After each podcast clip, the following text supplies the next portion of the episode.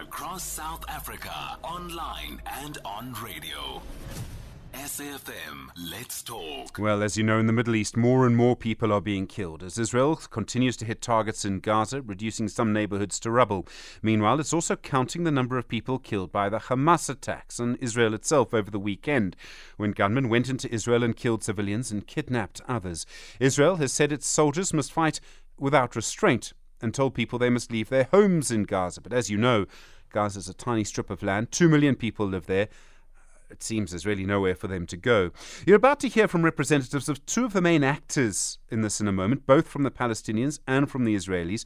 Let me tell you in advance, I'll start by asking both of them how they would describe what's happened in Israel and Gaza since Saturday morning, and we'll go from there. First, you'll hear from the ambassador for the Embassy of the State of Palestine in South Africa, Hanan Jarrar.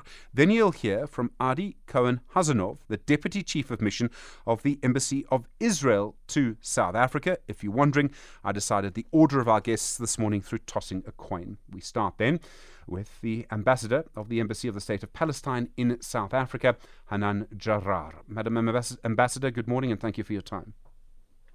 Good morning. Thank you for hosting me. Um, how would you describe what's happened in Israel and Gaza since Saturday morning?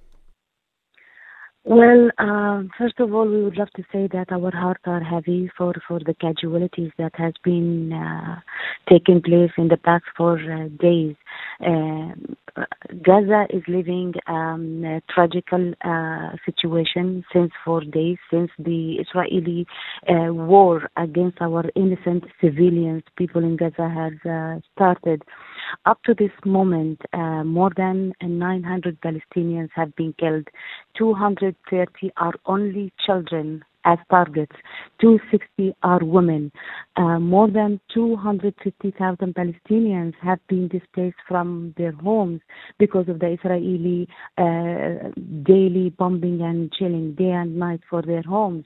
They are sheltered in UNRWA uh, schools.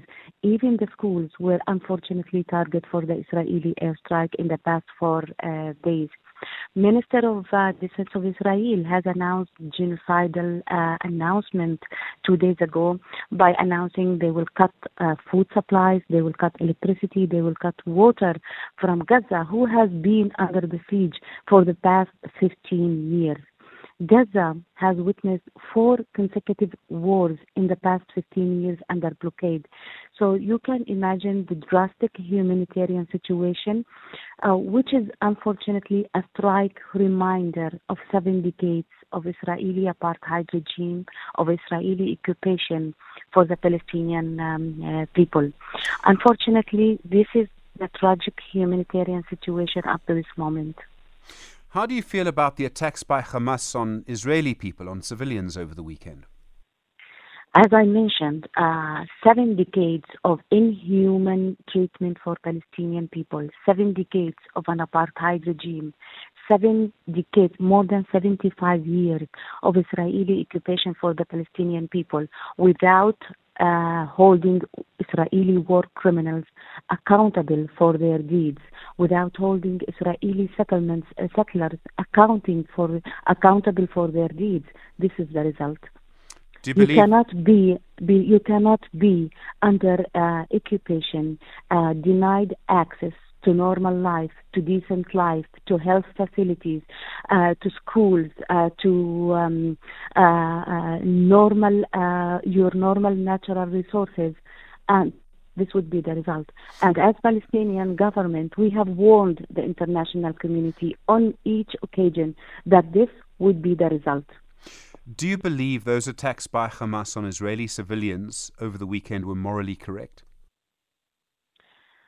We um, as people under occupation okay people under occupation the resistance with any possible mean is uh, correct and is allowed not because we are Palestinians saying so, but because the international humanitarian law saying so. What we say is that we need the just application for international humanitarian law on the Palestinian people, exactly as it was applied recently by the international community on the right of the uh, Ukrainian people to defend themselves when we start to become under occupation. This is what I'm saying. Not because this is my opinion, but because this is the opinion and uh, uh, consensus of the international community under the international law. Losing lives from both sides it not, is not something that the Palestinian wants. It, it's something regrettable. Uh, losing lives from both sides is something regrettable.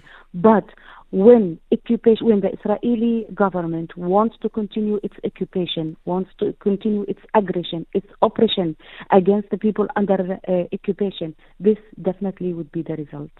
So you believe, because of the circumstances and because of Israel, Israel's actions, um, Hamas or the Palestinians, I mean, there are different things, but uh, can do anything in this fight. Is that what you believe? This is this is not what I believe. This is what the international uh, law gives any people under occupation to do so. And I want to draw your attention that Hamas did not target civilians. Hamas targeted uh, Israeli Palestinian uh, uh, lands that is under occupation. Hamas targeted settlements, targeted settlers. Settlers uh, are not normal citizens. They are not civilians. They are people who choose to live in those uh, areas while displacing the indigenous people of these areas. Settlements under international law are illegal.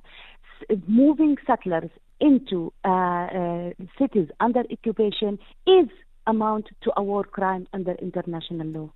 So you can imagine the situation. Madam Ambassador, thank you. Hanan Jarrar is the ambassador of the Embassy of the State of Palestine in South Africa. By my count, from the moment I said good morning to her, she spoke for about five minutes and 30 seconds.